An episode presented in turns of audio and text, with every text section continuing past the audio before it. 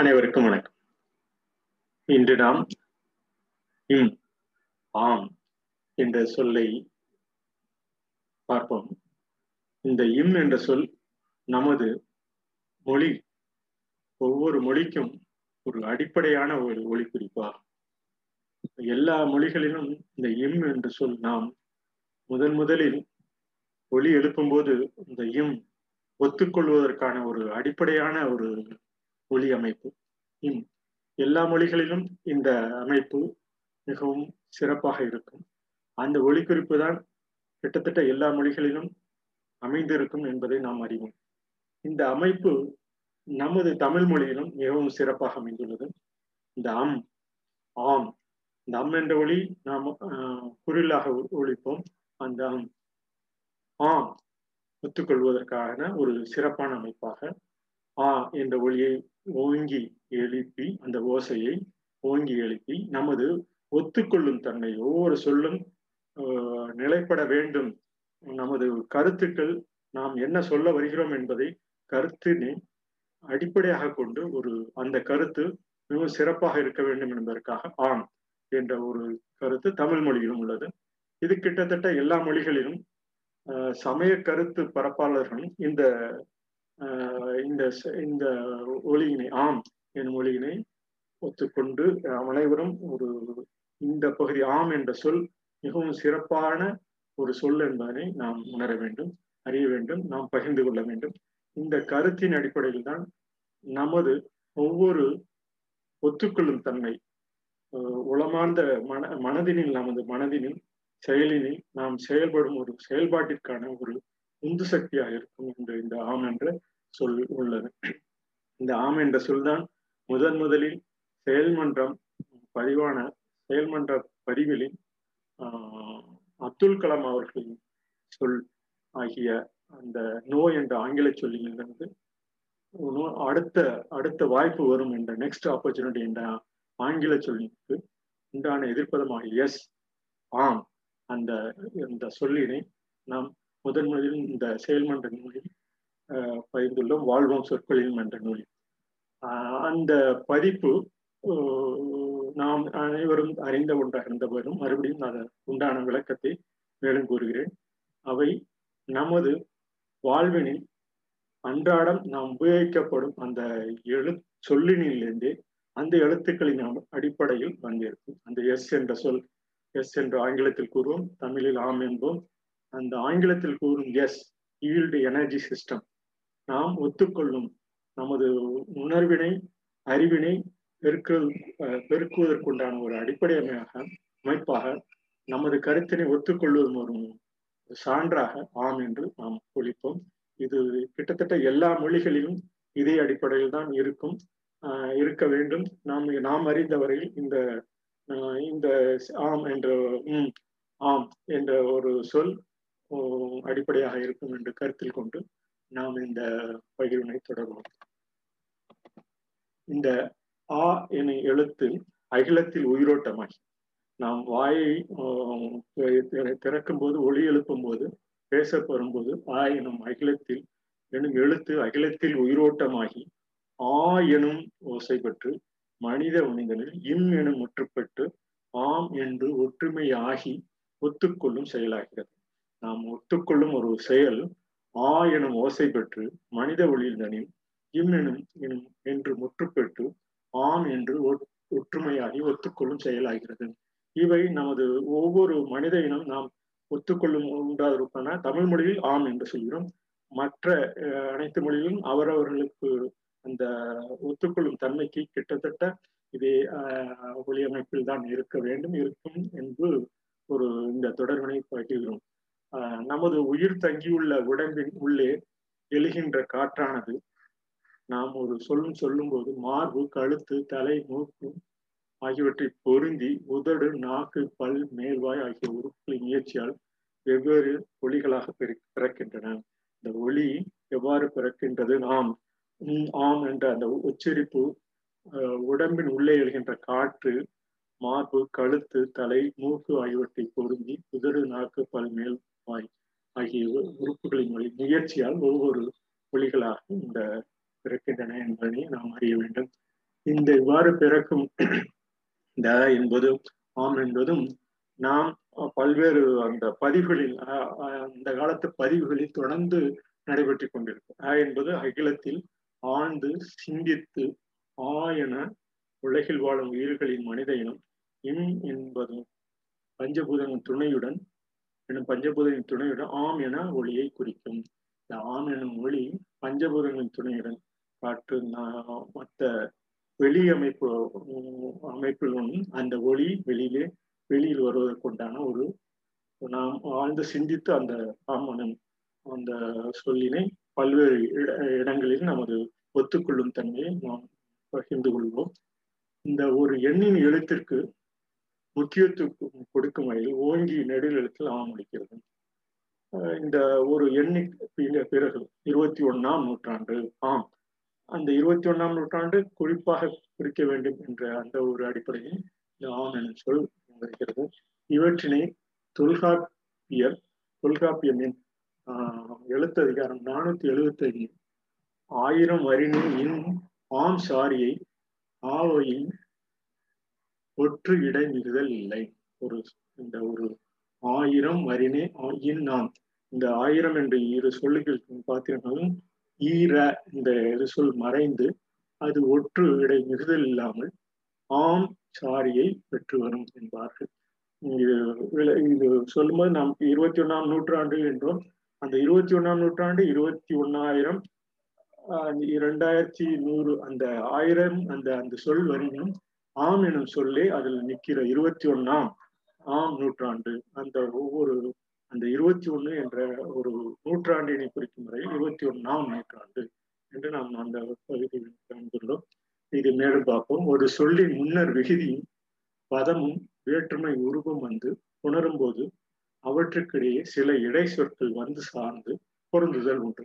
அச்சொற்களுக்கு சாரியே என்று பெயர்.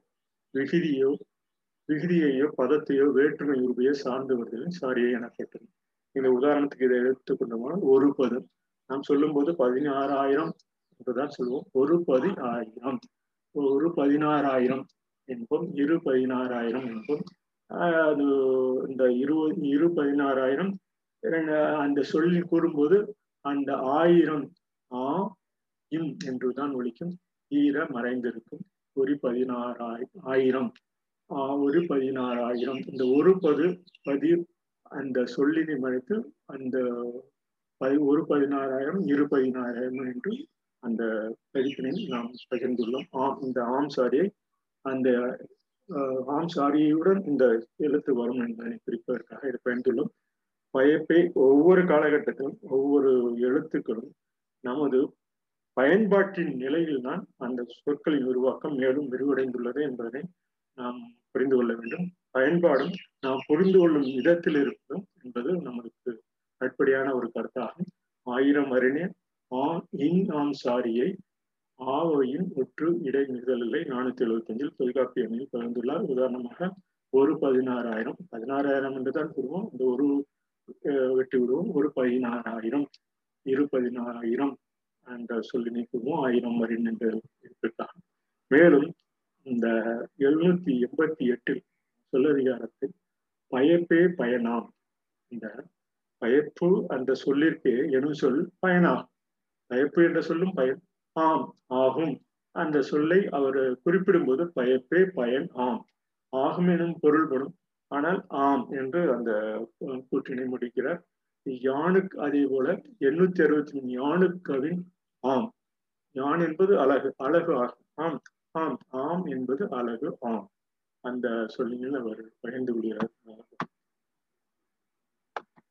இது இந்த அடிப்படையில் இந்த ஒளியன் என்பது கடந்த வருடம் அண்ணா பல்கலைக்கழகத்தில் இந்த ஒளியன் உருபன்கள் என்ற சொல்லினை இணைய தமிழ் இணைய கருத்தரங்கில் கலந்து கொள்ளும் போதும் மிகவும் ஒவ்வொரு காலகட்டத்திலும் அந்த ஒளியன் என்பது நமது தமிழ் மொழிக்கு எவ்வாறு பொருந்த வேண்டும் என்பதனை தமிழ் மொழிக்கு இணையத்திற்கு எவ்வாறு பொருந்தும் என்பதனை மேலும் வரித்தார்கள் அந்த அந்த விவரிப்புடன் இந்த பதிவினை மேலும் தொடரும் ஒளியன் என்பது தமிழில் காணப்படும் சொற்களின் பொருட்களை வேறுபடுத்தி அறிவிக்க உரிய அடிப்படையான ஒளிகளாகும் நாம் மொழி எழுப்பும் போது அது சொற்களாக மலர்வதற்கு ஒவ்வொரு காலகட்டத்திலும் சொற்களிலிருந்து தான் எழுத்துக்கள் பிறந்து உள்ளது. இதனால் எழுத்துக்கள் எப்பொழுதும் அந்த சொல்லினை ஒத்த கருத்துடன் ஒத்துக்கொண்டவர்கள் அதை அங்கீகாரத்துடன் ஆமோதித்து அந்த ஒத்துக்கொள்ளும் ஆம் என்னும் சொல்லில் அந்த ஒத்துக்கொள்ளும் நிலைமையை நாம் இந்த ஒளியன் என்பது ஒவ்வொரு வேறுபடு வேறுபடுத்தி அறிவதற்குரிய அடிப்படையான ஒளியலர் ஆம் எனும் சொல் ஒத்துக்கொள்ளும் அந்த தன்மையை தான் இந்த ஒளியன் அந்த இந்த பதிப்பினை பெறுகிறோம் தமிழ் ஓர் ஒளியுடன் கூடிய நல்லொழுக்கம் நிறைந்த மொழி. தமிழில் எழுதுவதற்கு உச்சரித்து பழகுவதற்கு நேரடியான வரையறை செய்யப்பட்ட இயல்பான தொடர்பு நிலை இருக்கின்றது. ஒரு ஒரு ஒளிப்புடன் கூடிய நல்லொழுக்கம் அந்த நல்லொழுக்கத்தை சார்ந்த ஒரு ஒளியை எழுப்பி அந்த ஒளியினுடன் நமது ஒவ்வொரு எழுத்துக்களும் பழகுவதற்கும் நேரடியாகவும் வரைமுறையாகவும் செய்யப்பட்ட ஒரு இயற்கையான இயல்பான மொழி என்பதனை நாம் அறிய வேண்டும். இந்த பதிப்பு இது போன்ற பதிப்புகள் உயிர் எழுத்துக்களிலும் எவ்வாறு வரும்? ஒவ்வொரு மொழியிலும் உயிரெழுத்துக்களை நாம் எழுத்துக்களை பார்க்கும்போது உயிரெழுத்துக்கள் நமது மெய்யெழுத்துக்கள் தமிழ் மொழியின் மெய்யெழுத்துக்கள் போல் மற்ற ஒவ்வொரு மொழியிலும் உள்ளது.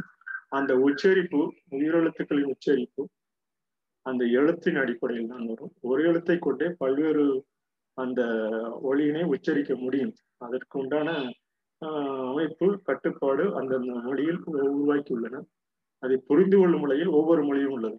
இந்த மொழி சிறந்தது அந்த மொழி சிறந்தது என்பதை விட அதை புரிந்து கொண்டு நாம் பயன்பாட்டின் நிலையில் அதை பயன்படுத்துவதுதான் மிகவும் சிறப்பு.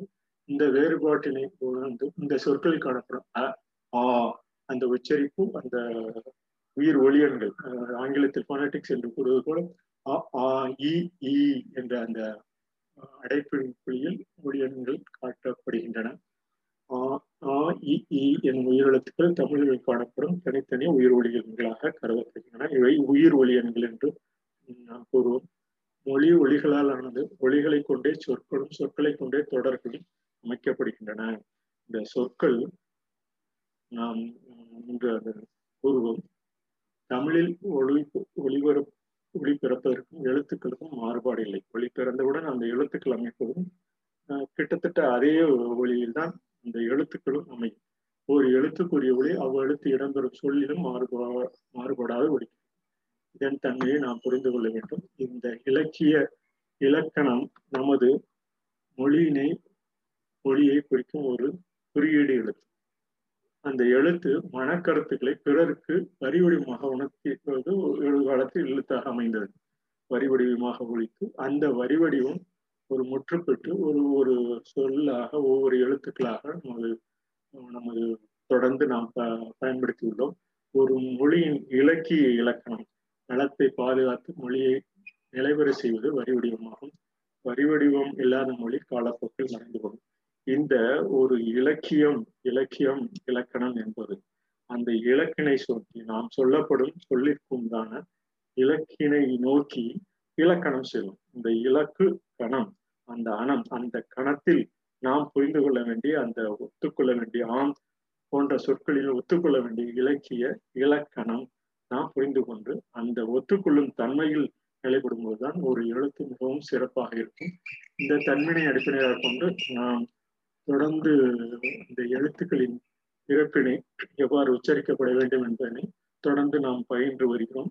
எழுத்துக்களின் பிறப்பை இடப்பிறப்பு முயற்சி பிறப்பு என இரண்டு வகை பிரிக்கலாம். இடத்திலிருந்து பிறப்பது முயற்சியிலிருந்து பிறப்பது என்று இரு வகையால எழுத்துக்களின் பிறப்பு தமிழ் எழுத்து முறை எழுதப்படுவது எழுத்து ஒளியை குறிக்கும் குறியீடு எழுத்து முதன்மை தோன்றிய எழுத்து உருவ எழுத்து. இந்த உருவ எழுத்து நமது மொழியில் தமிழ் மொழியில் தோன்றியுள்ள எழுத்து உருவ எழுத்தை முறைப்படி ஒவ்வொரு காலகட்டத்திலும் வகுத்துள்ளனர். பல்வேறு சான்றோர்கள் பல்வேறு மொழியின் அடிப்படையும் கொண்டு உருவ வழியில் நமது மொழியையும் அது ஒரு சிறப்பாக இருக்க வேண்டும் என்பதற்காக உள்ளாண்ட கருத்தை கொண்டு வகுத்துள்ளனர் பார்த்த உருவத்தை மனிதன் மனப்பரப்பில் முதல் மலைப்பரப்பிலும் அடைந்து உருவலத்தின் தோற்ற புள்ளியாக ஒவ்வொரு காலகட்டத்திலும் பகிர்ந்து கொண்டு உள்ளனர் இந்த இந்த பகிர்வு அந்த சிறப்பினுக்கே உண்டானது. எடுத்துக்காட்டாக தமிழ் எனும் எழுத்துக்குரிய ஒளி தமிழ் எனும் சொல்லை ஒழிக்கும் போது ஒரே மாதிரியாக ஒழிப்பதை காணலாம். மனித உணவும் தம் வரி வடிவத்தை மனதில் நிறுத்தி பின்னர் அதிலிருந்து தமது தனது மனக்கருத்தை புலப்படுத்தணும் எழுதியுள்ள கருத்தெழுத்து. இந்த கருத்தினை அடிப்படையாக கொண்டு கருத்து எழுத்து உருவாகியுள்ளது. அதிலிருந்து மனக்கருத்து சொல்ல முயன்று எழுத முயன்று ஒளி எழுத்து உருவாகி இருக்கிறது இந்த ஒளி எழுத்து நமது மனக்கணத்திலும் பெற வேண்டும் உரு பெற வேண்டும்.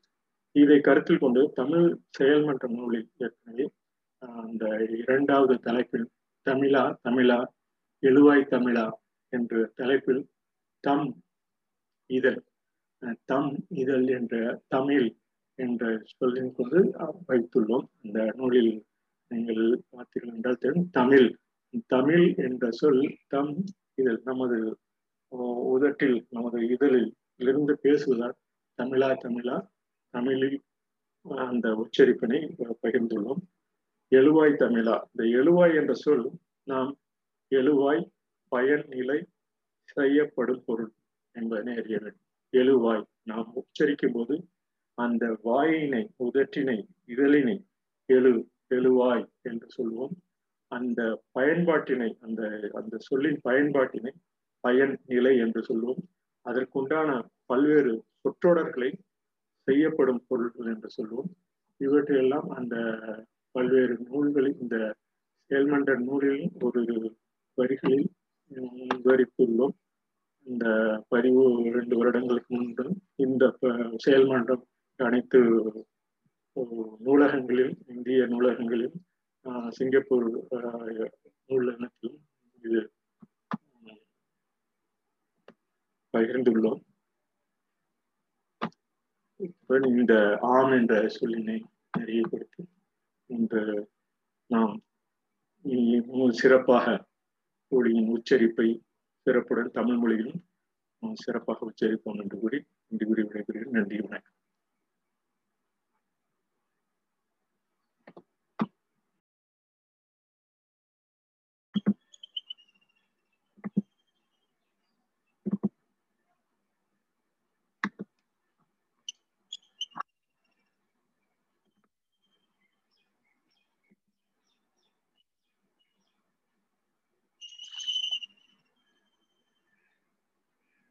அனைவருக்கும் வணக்கம். இன்று நாம் ஆண் என்ற சொல்லினை பார்ப்போம். ஆண் என்ற சொல் நாம் அனைவரும் அறிந்த ஒன்றுதான். மனித இனம் பிறந்து வளர்ந்து தோன்றி மறையும் என்பது நாம் அறியும் அனைவரும் அறிந்த ஒன்று. ஆண் என்றாலும் சரி பெண் என்றாலும் சரி இருவரும் விண்ணில் தோன்றி மண்ணில் மறைவோம் என்போம். என்ன விண்ணில் தோன்றி என்பது. விண் என்பது நாம் ஒவ்வொருவரின் பிறந்த இடமாகிய தாயின் கரு. அது விண் என்றுதான் நாம் சொல்ல வேண்டும். விண்ணில் தோன்றி மண்ணில் மறையும் நம் மனித இனம். விண்ணில் தோன்றிய இந்த கரு என்ற கருமை பொருள் கருந்துளை போன்ற வெண் தோன்றுவதற்கும் அந்த கருமை நிறம் ஒரு கருந்துளை என்ற ஒரு அடிப்படை விஞ்ஞான கருத்து ஆதாரமாக தற்பொழுது உள்ளது போல நமக்கு என்றும் தாயின் மடி பெண்ணென்றே கருதுவோம். அந்த தாயின் மடியை பெண்ணென்று கருதி நாம் இந்த ஆண் என்ற சொல்லினை மேலும் பார்ப்போம். ஆண் என்ற சொல் நாம் தொகுத்து வகுத்துள்ளது ஆண்ட அவன் ஆண்ட அவன் ஒவ்வொரு கருவிலும் ஒவ்வொரு அணுக்களிலும் ஒவ்வொரு செல்லிலும் நமது உருவாக்கம் ஆண் பெண் இருவரும் உருவாக்கம் உருவாகி உள்ளது என்பதை அறிவோம். அந்த உரிய ஒரு பாடல் ஆண் பெண் இருவரும் ஆண்டுக்கு ஆண்டு ஆண்டு ஆளுமை திறன் ஆண் பெண்களுக்குரியதே என ஆண்டாண்டு நிலைப்படுத்தி ஆண் பான் ஆண் பெண் இருபாளருக்குரியதாகிறது ஆண் பெண் என்ற இருபாளர்களுக்கும் பொதுவான தன்மை ஆளுமை திறன் உள்ளது என்பதை அறிவோம். ஒரு சில வேறுபாடுகளை மட்டும்தான் உள்ளது என்பதை நாம் அறிய வேண்டும். அந்த ஒரு சில வேறுபாடுகள் அந்த காலத்திலேயே தொல்காப்பியத்தில் நமது தொல்காப்பியர் வகுத்துள்ளார். மரபியலில் மரபியல் என்பது மக்களின் ரசனையை புரிதல் என்போம். மக்களின் ரசனை ஆண் பால் எல்லாம் ஆண் என்ற எனக்கு உரியது. பெண்பால் எல்லாம் அதற்போல் அந்த பாடல் வரும். ஆண்பால் உயிரெல்லாம் ஆண் என்னும் பெயர் பெறும். ஆண் பால் என்பது பால் என்பது நாம் இன்று நமது மனித இன உணர்ச்சிக்கும் சொல்லுவோம். பால்வெளி மண்டலத்திற்கும் சொல்வோம் இதனுடைய ஒற்றுமையை நாம் இரண்டும் தொகுத்து பார்த்தோம்னா இந்த கருவெளியிலிருந்து பால்வெளி மண்டலத்தில் எப்படி வருகிறோமோ அதே போல் மனித இனம் உணர்ந்து அறிந்து சொல்கிற இந்த ஆண்பால் பெண்பால் என்பது ஆண்பால் உயிரெல்லாம் ஆண் எனும் உயிர் பெறும். இந்த உயிரினும் தன்மையை நாம் பெற்றுள்ளதால் இந்த ஆண் பால் எல்லாம் ஆண் என புரிய என்று அந்த தொகுப்பினை தொகுத்துள்ளார். மரபியல் மற்ற ஒரு இருவருக்கும் சம ஒப்புமை உள்ளது. தலைவன் தலைவியர் பத்து வகை ஒப்புமை இந்த பாடலில் கூறியுள்ளோம். அந்த பாடலின் விளக்கத்தை முதலில் கூறுகிறோம் ஒத்த பிறப்பும் ஒத்த ஒழுக்கமும் ஒத்த ஆண்மையும் ஒத்த ஆண்டும் ஒத்த அழகும் ஒத்த அன்பும் ஒத்த நிறையும் ஒத்த அருளும் ஒத்த அறிவும் ஒத்த செல்வம் ஆகிய பத்து வகையும். இவை எல்லாம் கிட்டத்தட்ட அந்த செல்களில் அணுக்களில் அனைத்தும் ஒன்றாகத்தான் தோன்றும். ஒரு சில வேறுபாடுகளை தவிர பிறப்பும் ஒழுக்கம் ஒன்றே ஆண்மை ஒன்றே.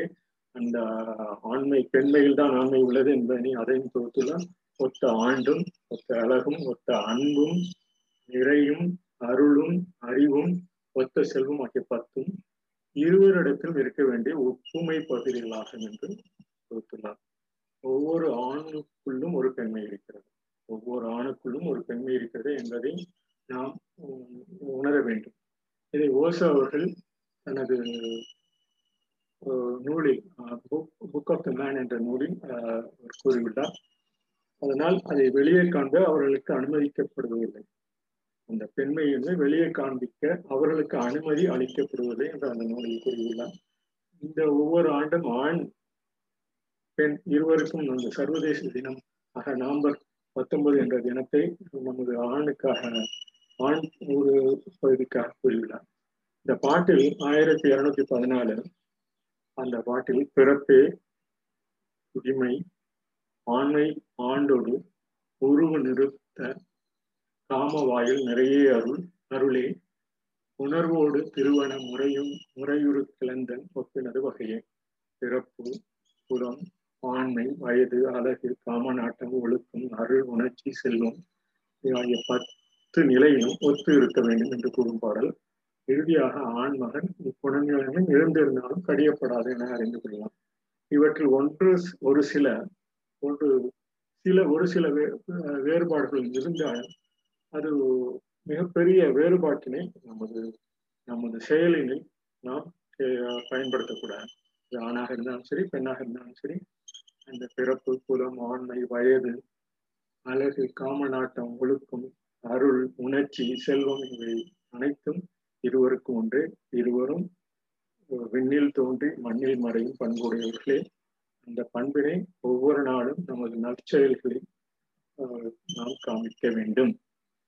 உணர்ச்சிகள் என்பது மனித இயல்பு. இது அன்பும் உணர்ச்சியும் மனித இயற்பின் ஒரு இரு கண்களை போன்றது. இரண்டும் ஒரு சமதள அளவில் சேர்ந்தால் மிகவும் நல்லது. கட்டுப்பாடுகள் என்பது இங்கு பெண்களுக்கும் ஆண்களுக்கும் இருக்கிறது. இருவருக்கும் கட்டுப்பாடு உள்ளது. உணர்ச்சிகள் என்பது மனித இயல்பு. உணர்ச்சிகள் என்பது பெண்களுக்கு மட்டுமே சொந்தமல்ல. ஆணின் உணர்ச்சிகளையும் புரிந்து கொண்டு அதனையும் சமம் ஏற்றுக்கொள்ள பழக வேண்டும். உணர்ச்சி என்பதை இருவருக்கும் பொது என்ற அந்த கருத்தினை கொண்டு இந்த நமது உணர்ச்சி அன்பும் உணர்ச்சியும் எந்த நேரமும் அதனுடைய சமதளத்தில் ஒரு நாம் எப்படி நடப்பதற்கு ஒரு காலை எடுத்து அடுத்த கால் எடுத்துக்கிறோமோ கிட்டத்தட்ட அதே அளவில் தான் அந்த அன்பு உணர்ச்சி நமது வாழ்வில் நிலை கொள்ள வேண்டும். இதை பாரதியார் கேள்விக்கணையாக தொகுத்துள்ளார். எவ்வாறென்றால் ஆனெல்லாம் கற்பை விட்டு தவறு செய்தால் அப்போது பெண்மையும் கற்பு அழிந்திடாதோ? நானற்ற வார்த்தை என்றோ வீட்டை சுட்டால் நலமான நலமான கூரையும் தான் எரியுந்திராதோ நாம் வீட்டை சுட்டோட நலமான கூரையும் எரிஞ்சிடாதோ எனவே ஆண்களும் அந்த கற்பு நிலையிலே கடைபிடிக்க வேண்டும் என்ற ஆணினத்தை நோக்கி கொடுக்கும் ஒரு கூறிய பொருள் பொதிந்த இந்த கேள்வி கணையாகும். இது இருவருக்கும் பொதுவானது என்ற அந்த கேள்வி கணையினை இந்த பாரதி தனது பாடலில் கூறியுள்ளார். ஆனெல்லாம் கற்பை விட்டு தவறு செய்தால் அப்போது பெண்மையும் கற்பு அழிந்திடாதோ? நானற்ற வார்த்தை என்றோ? வீட்டை சுற்றால் நலமான கூறி கூரையும் தான் எரிந்திடாதோ? என்ற அந்த பாடலில் கூறியுள்ளார். உலகிலேயே கணக்கெடுப்பில் உலகிலேயே அதிகமாக பெண் பேசுபவர்கள் நீங்கள் தான் அந்த கணக்கிற்கு ஒரு காலத்தில் எடுத்துள்ளார்கள். ஆண்கள் இடது மொழியை முக்கியமாக பயன்படுத்துகிறார்கள். இந்த இடது மொழி சிறு சாந்தமாக பேச்சு திறன் ஆற்றது என்று வல்லுநர்கள் கூறுகிறார்கள். பெண்களின் இடது மொழியும் முன்புறத்திலும் வலது மொழியின் குறிப்பிட்ட சிறிய சிறிய இடத்திலும் பேச்சு திறன்கள் பெண்களுக்கு மையமாக உள்ளது என்பதை அந்த கணக்கெடுப்பில் அந்த வல்லுநர்கள் கூறுகிறார்கள். அப்போது எடுக்கப்பட்ட கணக்கெடுப்பில் பேசுபவர்கள் பெண்கள். அவர்கள் ஒரு நாளைக்கு ஆறாயிரத்திலிருந்து எட்டாயிரம் வார்த்தைகள் வரை பேசுகிறார்கள் என்று அந்த கணக்குடன் அந்த அந்த நேரத்தில் அவர்கள் ஒரு கணக்கெடுப்பு எடுத்துக் கொள்வது மேலும் ரெண்டு மூணு ஆயிரம் சட்டங்களையும் எட்டிலிருந்து பத்தாயிரம் உடல் மொழிகள் அதாவது முகபாவங்கள் தலையசைவு சைகைகள் போன்றவற்றை பயன்படுத்தி தகவல் தொடர்பு கொள்கிறார்கள். பெண்கள். பெண்கள் ஆண்களை விட அதிகமாக இது போன்ற சைகை உடல் மொழிகள் பேசும் திறன் ஆகியவை அவர்களது இயற்கையிலேயே இடது மொழியில் முக்கியமாக அந்த இடது மொழியிலும் அந்த வலது மொழியில் ஒரு குறிப்பிட்ட ஒரு சில இடத்தில் இருப்பதாக வல்லுநர்கள் கூறுகிறார்கள். இதை நாம் அறிந்து கொள்ள வேண்டும்.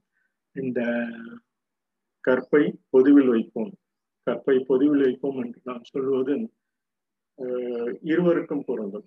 இந்த பொது என்ற சொல்லை நாம் பொறுப்புள்ள துணை என கொள்வோம். பொறுப்புள்ள துணையாக ஆண் பெண் இருவரும் தமது வாழ்வினை பொறுப்பான துணை கொண்டு பொறுப்புடன் குடும்பத்தையும் நமது வீட்டு நலனையும் அவரவர்களின் பண்பு நலன்கள் குணநலன்கள் ஆகியவற்றை நாம் சேர்த்தோம் என்றால் நமது சமுதாயம் ஒரு நிலைப்பட்ட பொதுவான ஆண் பெண் இருவருக்கும் உள்ள ஒரு பொது கருத்தினை கொண்ட பொறுப்புள்ள துணையாக நாம் இருப்போம்.